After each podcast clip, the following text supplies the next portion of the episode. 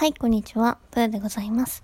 この番組は、新卒入社2年目でうつ病となり、現在フリーランスとして生きているプーが、より生きやすくなるための考え方や、働き方について発信している番組です。今日は人間関係の断捨離について話していこうかなと思います。あのね、さっきからね、ずっと文章にしようと思って、あの、書いてたんですけど、全然うまくまとまらなくて、ちょっと音声で一旦整理をしようかなと思いまして、えー、人間関係を断捨離する効果についてまずは話そうと思います。で、主にそうですね、3つあるかなと思うんですけど、1つは自分を好きになれること。で、2つ目は背伸びをやめられること。で、3つ目はお金が貯まること。まあ、こんな感じかなと思ってます。まあ他にもいろいろあるんですけども、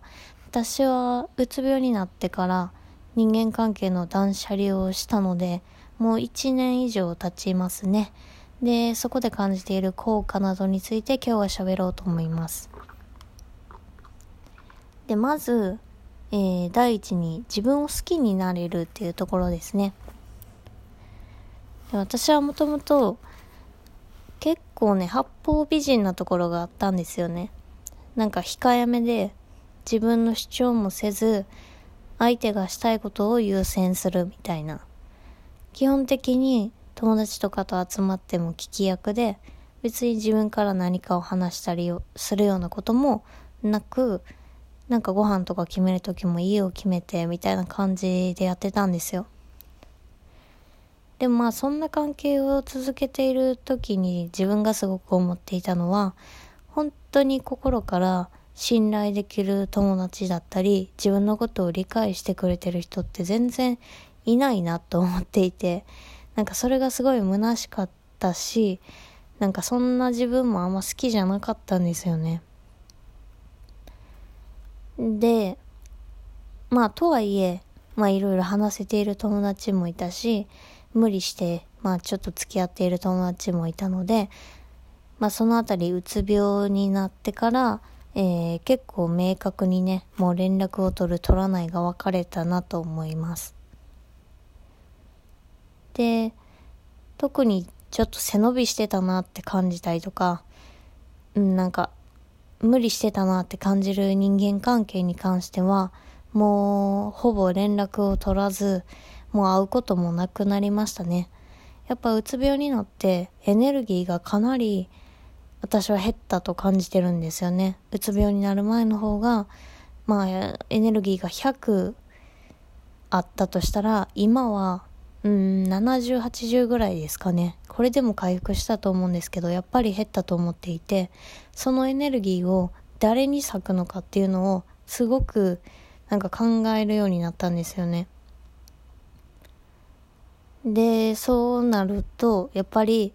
自分のことを大事にしてくれる人とか自分も大事にしたいって思う人たち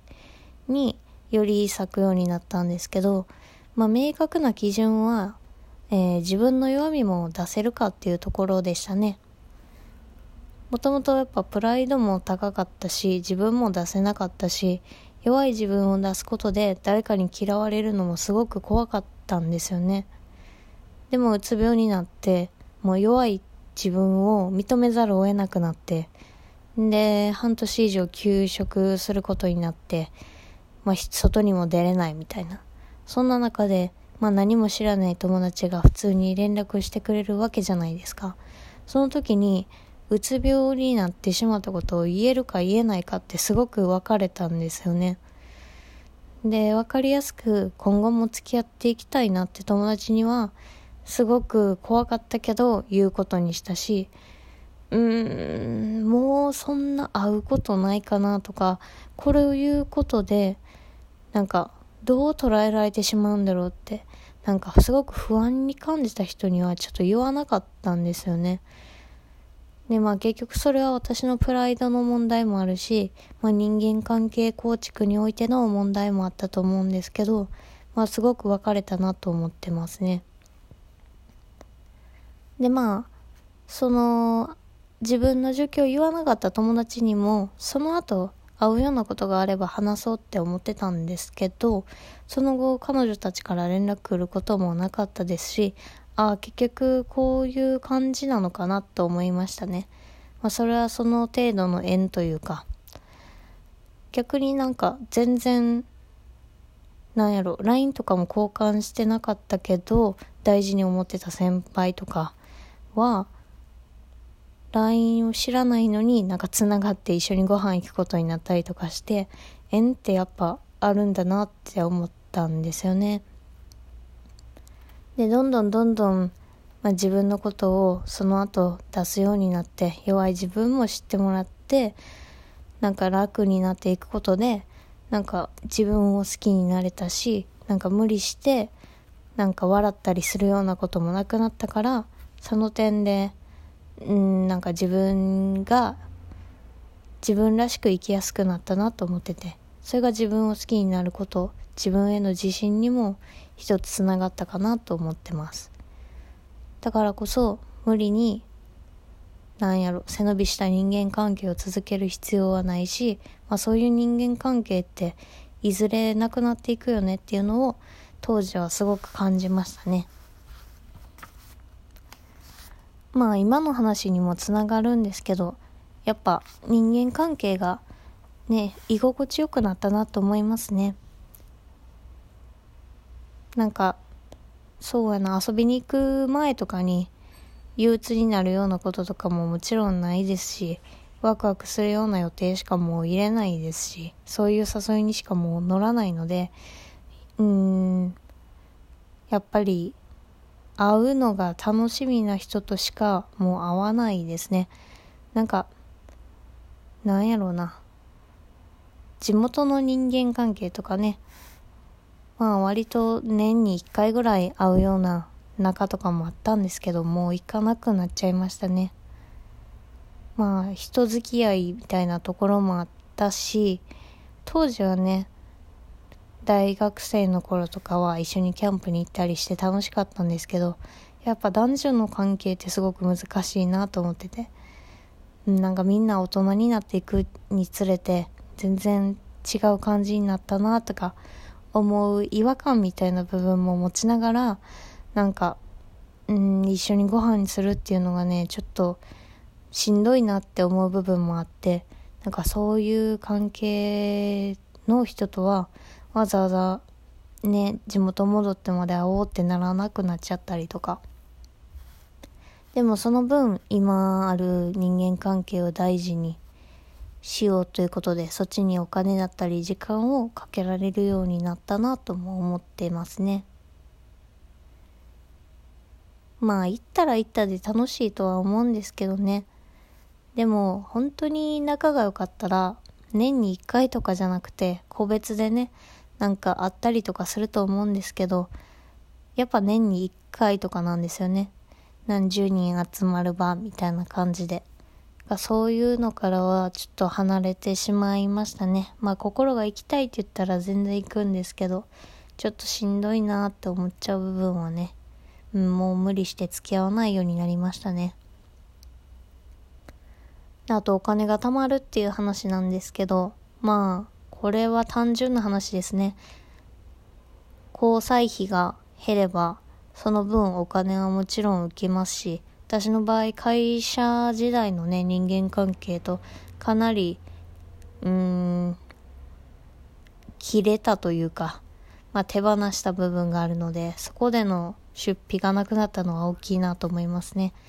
もともと営業職っていうところもありますし、やっぱ飲み会とかすごく多かったので、その分のお金が浮いたのは大きいなと思いますね。しかも会社での飲み会って、そんな楽しいもんじゃないじゃないですか。言っちゃえばね。上の人はもしかしたら楽しいかもしれないですけど、もう、新入社員なんてね、仕事してるようなもんですから、全然楽しくなかったし気使うだけでしんどかったしなんかそういうところにエネルギーも時間もお金も割くのすごく嫌いだったのでそういう関係とは切れてよかったなって思ってますね。まあ別に飲み会が嫌いとかじゃないしなんか好きな先輩もいるからそういう人たちとは個別でね今もたまにですけど会って一緒にご飯したりしてますけど普通に楽しいですしね。なんかそういう感じで無理した人間関係と付き合うことがなくなったことでお金も浮いてその分のお金を自分が本当に大事に思う人たちになんか回せるようになったのはすごくいいなと思ってますね。まあなんか友達付き合いとかねそんなに大人になるとなかなかできるもんじゃないから今あるものを大事にしようって無理でも思っちゃったりとかすると思うんですけどまあやっぱ友達関係とか人間関係って量より質だなっていうのはすごく思いましたね。昔本当私友達が多くて高校生の時とかなんか夏休みとか予定がない日がほとんどないみたいなずっと遊びほうけてて自分がいっぱい感じあってなんかいろんな集会にね、顔出したりしてたんですけど、ぶっちゃけ今、うん、連絡取ってる人ほぼいないですからね。なんかそんなもんやなっていうのはすごい思いますね。